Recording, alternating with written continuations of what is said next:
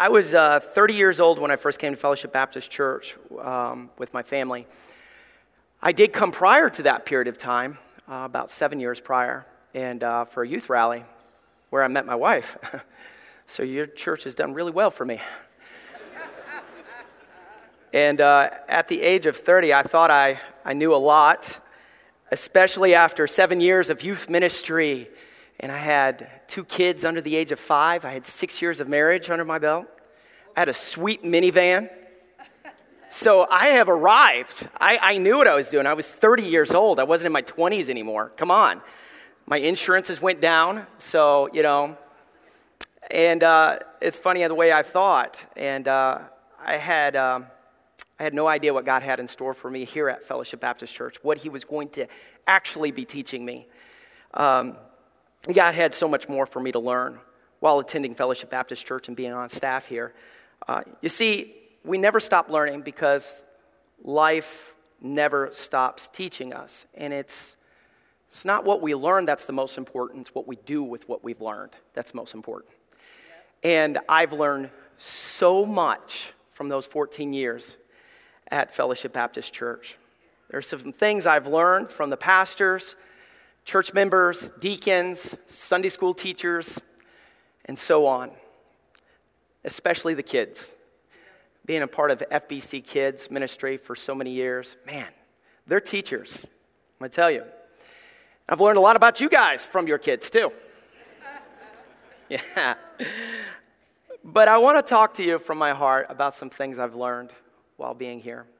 It's hard to know what is the message you're to preach when you say farewell. Had a lot of moments sitting, thinking. I let my mind wander at times. Y'all do that? You know, I'm 44 years old.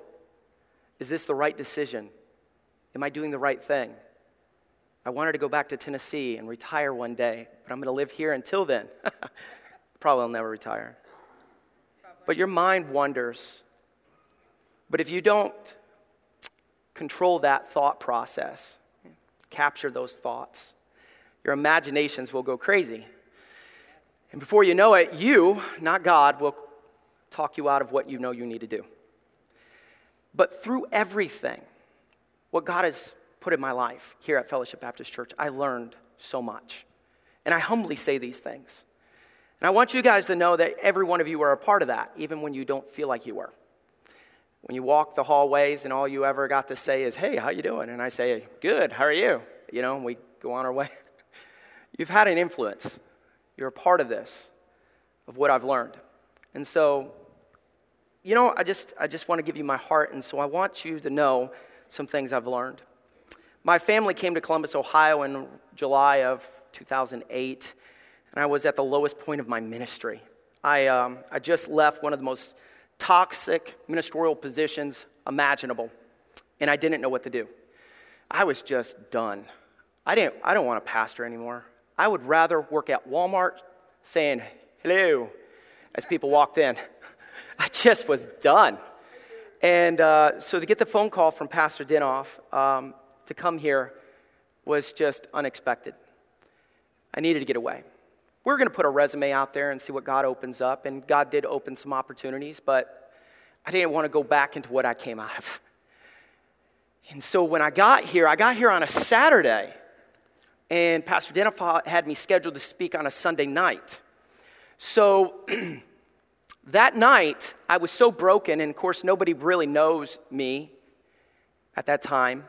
And I, I was I, I, sat right there where Bob and Shelly are uh, if you don't know who they are, raise your hand, Bob and Shelly, right there. That's important for you to know exactly where I sat because I was watching everything that was taking place up here, and it was so different to me, right?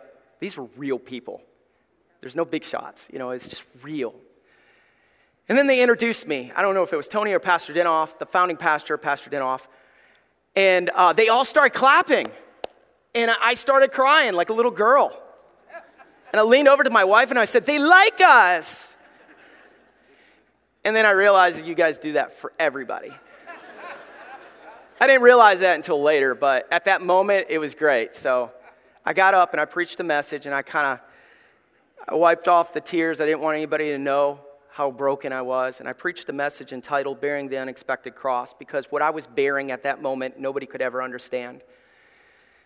And I preached, and after that, I met with the pastor and his wife.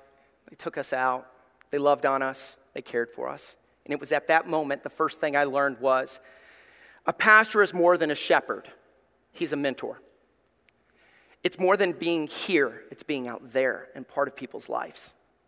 He, his wife would write a card to me and my wife just to encourage us. We didn't have a winter coat. I mean, we were from East Tennessee, and I grew up in Alabama before that. And we're like, we had coats, but they're more like jackets, you know? You guys get like Arctic weather. I'm like, this is satanic. What is going on? It's like the plagues of Egypt on Ohio. And then, so he's like, we need to get you a coat. So we went out, and he bought me a coat, and he bought my wife this really nice coat. I was like, what kind of guy does that?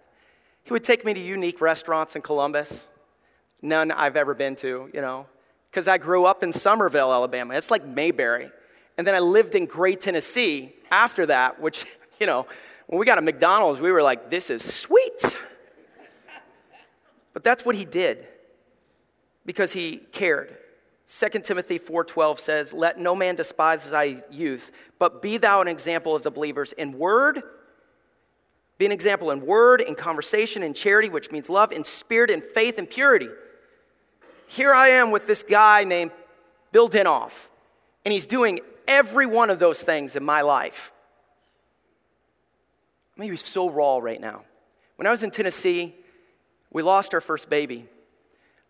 My wife had a miscarriage. I didn't have anybody come alongside of me, especially the pastoral staff at that time. I was so alone at so many moments. But the things that I thought never mattered when I was here were a big deal to the pastor. You know why? Because he was mentoring me. He'd pull me in his office and do special things for me, like give me his whole library when he was stepping down. Joke around about this often with Tony because I went to Tony and I said, Pastor just gave me his whole library. And he's like, Well, he's never even given me a book. And I'm like, I'll give you one of my books you know, because Pastor had a favorite, and I don't want to say who it was, but. But at that moment, he didn't realize that that pastor was mentoring me and helping me. He was loving my kids and my family. Tell you something some people don't know. My, my daughter was just little when, when Pastor Dinoff died, and she's never really experienced somebody passing away that was close. Pastor Dinoff's body was here. It was the night before the funeral. And I'm always here late, cleaning up, getting ready for the funeral, and so forth. Pastor Dinoff was so good to my kids. He did so many special things to just encourage them and love on them. That planted a seed in my kids that they'll never walk away from. They'll always remember those precious things. And I looked in the door looking for my little girl, Ellie.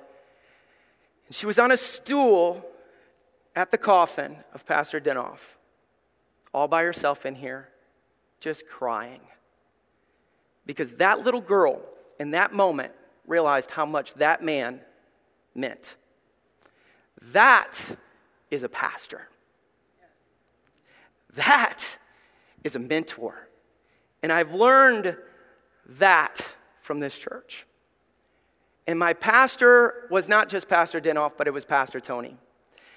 He's my brother, yes, I know. Boy, do I know. I told them in the first service, we grew up together and we were in the same room ever since I was born. It's like I couldn't even wear a diaper without him being around. I mean, I had him in a crib over here and I'm in a crib over here, and that was our life. It was miserable. It was miserable. And then we grew up and he had his room, uh, and my room were together, and, and, and, and I had this tiny little bed, and he had a big water bed because my grandma bought it for him for his birthday. She liked them. And I remember when Tony, we got done with college, uh, well, he was going to college, didn't get done with college. He was going to college, and I'm thinking, okay, this is my opportunity to have my own bedroom, finally. Thank you, Jesus. So as soon as he left the Pensacola, Florida, I took that thing down. I drained it. I sucked out all the water out the window through a hose. I, I, I tore it down, and then I, I don't know how I managed to take it apart and put it in the attic, but it's still in the attic at my mom's house. and I put it up in the attic, and then I didn't even think about the fact that he would be coming home for the summer. And then so I, I bought a desk, and, and I was so excited. This is my crib, yo. And then this guy comes home, and mom's like, Your brother's home, and you took his bed down. And now you have to sit on the, you sleep on the couch. I'm like, What? It's like, he has no bed, and he's gonna sleep in your bed. So I'm like, Are you kidding me? And that's when the journey began to go downhill for me and my brother's relationship. I say all that jokingly because brothers don't always get along. But when God put us together here at this church, I realized that He was not just a brother to me, He was a pastor, He was a mentor. The best part was is I got to watch him make all the mistakes so I know what not to do when I plant Thrive Church. I'm like, not to do that. Write that in the book, you know? But he was there to help me, to mentor me. He was there for my kids and my family. I love those moments where we would have those conversations like 2 Timothy 4:12 and we would just vision cast together. We'd weep together. We'd pray together. We'd fast together. We went through hard times and good times together. Because he was more than just a shepherd, he was a mentor. I also learned that the church is more than a people, it's a family. The Bible says to be kindly affectionate one to another with brotherly love and honoring, preferring one another. Someone once said that there's three types of homes you need. You, you, you need a physical home to come to after a long day. You need a heavenly home. So when you pass away from this miserable earth, you'll have heaven as your home. And then you need a church home. That's a family. And that's what fellowship was to my family. I met my wife in this church. I, I got married on this stage. I raised my kids in this church. Some of the hardest times I ever went through, this church was there for me. I didn't do it alone because I've learned that a church is more than a people, it is, it is a family. I've seen church uh, come together to forgive people that nobody else would forgive. Tragedy hit, church came together. Funerals happen, bad things happen, they came together. They say a family that prays together stays together, and this church stays together because it prays together. Because this church is not a building, it's, it's not a program, it's not a religion, it's not a clique, it's not a club, club it's, it's not an organization, it is a family. A group of saved, baptized believers who work together as a family to fulfill the Great Commission. Not some weird cultic idea. This is just real people that love their community and love each other. I've learned that we're more than just a people, and there's plenty of churches that act as just people. We're brothers and sisters in Christ that help when others hurt. We, we pray when others don't. We, we give when others can't. We serve when others, when others take. We stay together when others go. We, we love when others hate because we're family. I've learned also that the ministry is more than a job, it's a privilege. When I was in college, my freshman year, I, I, came across this verse and I loved it and became my life verse. 1 Corinthians 6.19, For though I preach the gospel, I have nothing to glory of, for necessity is laid upon me. Woe unto me if I preach not the gospel. I learned very quickly when I came to this church, there is no big shots. There's no celebrity preachers. You know, it was nothing like that. I actually learned they were human. I grew up in the Bible Belt where pastors are always smiling and acting like they got it all together. Their marriages are perfect, and their kids are all like, Yes, ma'am, no, ma'am. Sure, I'll take out the trash. I'm a perfect little angel. That was my life. Till I came here and realized no, we are all just human beings. We, we fail, we make mistakes, we get back up. And I learned that the ministry with those type of people becomes raw and real. Pastors and leadership here they do their best because they love what they do. Those that were bus captains when we ran buses, those that were Sunday school teachers, those that check kids in check kids out, those are on the safety team, those that first impressions, those that have valet parking for those that are disabled. All of these people were looking at it more than a job. It is a privilege, it is an opportunity. This is what we love to do, even standing on the stage worshiping. Why? Because it was real. I have nothing to glory of, for necessity is laid upon me. I surrendered to preach when I was 14 years old. There's nothing I wanted to do more in my life. I remember getting in trouble because I would be writing sermons in class and I'd write notes because I'd just be so excited about opportunity to preach, even if it was just a small opportunity. You know, they'd be like, put that up. You need to pay attention. So I was a dumb kid, but I loved writing sermons, you know, because I didn't listen in class. But I learned watching this church that the passion for preaching and the passion for leading was because it was a privilege for the people. You know, I, have seen people stay like Tony Hicks to all hours of the night programming for VBS. I've watched Richard Hartman, one of my closest friends in this church. I watched him during my first years here when he had a full time job. When we were doing VBS, he'd work all day long, come here and help me until the middle of the night, almost all night, go back to work, didn't go to sleep, worked all day long, and he did it like three days in a row. He was a He's a freak. He's just an odd guy. I don't know how anybody could do that. But there was a passion there. You know why? Because he looked at it as a privilege and opportunity. It's not a nine to five job. Somebody once said, We're just nobodies telling everybody about a somebody that can save anybody. That's all we are. You say, Well, Dave, you got it all together. Look at you. I don't even have hair. I've been the same weight since I was 16 years old a 16 year old bald guy with 200 202 pounds on him. It's just, just, yeah, it's just, I don't have it together. I, I struggle just like you. All I know is this I've learned through it all, we're just real people. And we're just doing our very best not to look at ministry as a job, but a, a privilege and an opportunity to reach people. All of us. I've learned this too. I've learned that loving people is more than words, it's action. Hebrews chapter 10 and verse 24 says it this way And let us consider one another provoking unto love and good works, not forsaking the assembly of ourselves together, as the manner of some is, but exhorting one another, and so much more as ye see the days approaching. Because we, we're family and we love one another. And that doesn't mean we always like each other, you know? Nobody in a family always likes each other, but we love each other. And I've seen the love in action in this church. I've seen it with the deacons where they go over to a widow in need and do things for them that they couldn't do for themselves. I've seen it with bus captains when we would have the bus ministry and they pick up kids that didn't even have a coat, give them a coat and even breakfast. Get them on the bus, cared for them when they, had, they were there for the fatherless. I've seen Sunday school teachers spend hours and hours decorating their class just so Sunday school was an experience not just something they go through as a, through the motions. It was special. I've seen that, and I learned from that. Because these people loved people. I've seen, I've seen elderly give to kids to go to camp when they barely had any money to give. I've seen, I've seen things happen that I never thought would ever happen because people love people. I've seen pastors hold the hands of people as they passed away through this church because they love people. It wasn't about getting tithes and offerings and giving your lecture from the pulpit. It was about being in people's lives because you love people. Just like Jesus loved people. It's just being real.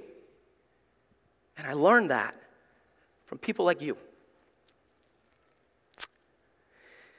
I also learned that giving the gospel is more than just speaking truth, it's a step of faith. Mark 16 15 says, the Great Commission, he said unto them, Go ye into all the world and preach the gospel to every creature, to every person. That was Jesus speaking. Go means take action. I've learned that giving the gospel is not just speaking the truth, it is a step of faith. Go. It was a step of faith when Pastor Dinoff, in the middle of this field, that was all it was around here, it's just a field, started the church in the 60s. He stepped out by faith with his wife, and before he even did that, he was meeting at a school. It was a church plant. They met at a school. And then God started developing and growing it, and then from there, he, did, he, he stepped out by faith and, and, and, and built another building and another building. And before you know it, now this building is here because of the faith.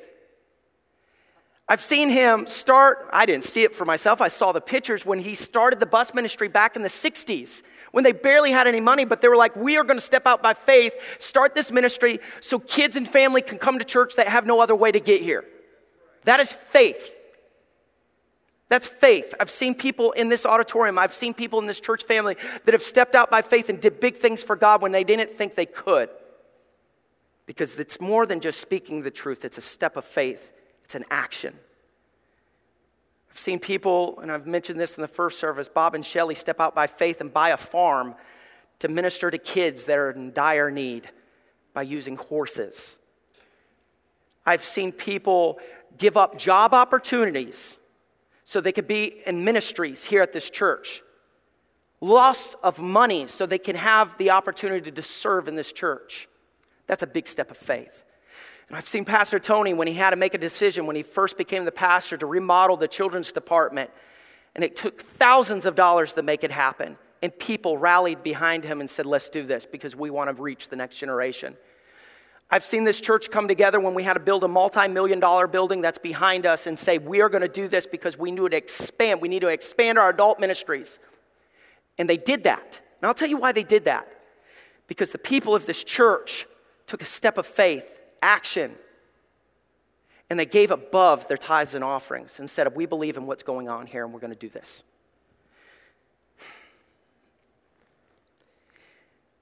I've seen people take steps of faith I never thought I would ever see possible. And I've watched and I've learned. I watched Tony through the hardest time of his life with his incredible wife, Jenny, and his family believe God is able to heal their son of cancer. And we still believe he's able. I've learned faith because faith is not easy. It is very hard. It's very hard. I've seen my family come alongside of me and help me at my lowest points, and they had faith. You know how encouraging it is when your son looks at you and he believes that God is going to use you?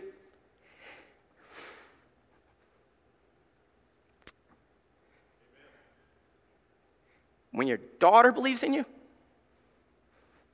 When your wife stands by you? Yeah. I could never do this without my wife. If you guys know my wife, God and my wife, She's an amazing person. Yes, she but she took a step of faith. The most comfortable position I could ever be in is at Fellowship Baptist Church. I love it. I love my, I love my church. I, I loved my ministry that God is a privilege to give me an opportunity to be a part of. I love my office that one day you will probably take. I was comfortable. But God didn't call me to be comfortable. He called me to go. And you're a part of that because we all just took the biggest step of faith. We planted a church in Dublin, Ohio. I said, We never get disconnected. You say, How's that church going for y'all? How's our church going? Because we did this together. There was a, a large amount of people that stepped out by faith that I did not pick. God picked. I never asked anybody to go to Thrive. Even though Pastor Tony said you wouldn't probably need to have some discussions with some folks, that's not what I felt led to do, even though I knew what he was saying. So, me and my wife determined with our kids, we'll plant Thrive Church with God's help if we go by ourselves. But God will have to bring them to us. And one by one, families would come and say, We feel led to go with you. We've prayed and we want to move forward. And I'd say, Can you pray more and fast? to make sure this is exactly what God has called you to do. And they would do that, and God gave them the green light. And one after another, after another, after another came together, and on Wednesday nights we would study, we would develop. You know why like 75% of church plants fail? Because people don't prepare. And they don't often have a sending church that's behind them. And these people came behind us and said, Let's go. And they prepared. And then you guys stepped up and said, Whatever it takes Financially, prayerfully, we're in this together and we will do this. We never stop learning because life never stops teaching. But what we do with what we learn matters most. And what I'm going to do is take everything I've learned and apply it to Thrive Church. And everything I've learned, I need to make sure it's to God's glory and it is God's will before I make any decisions.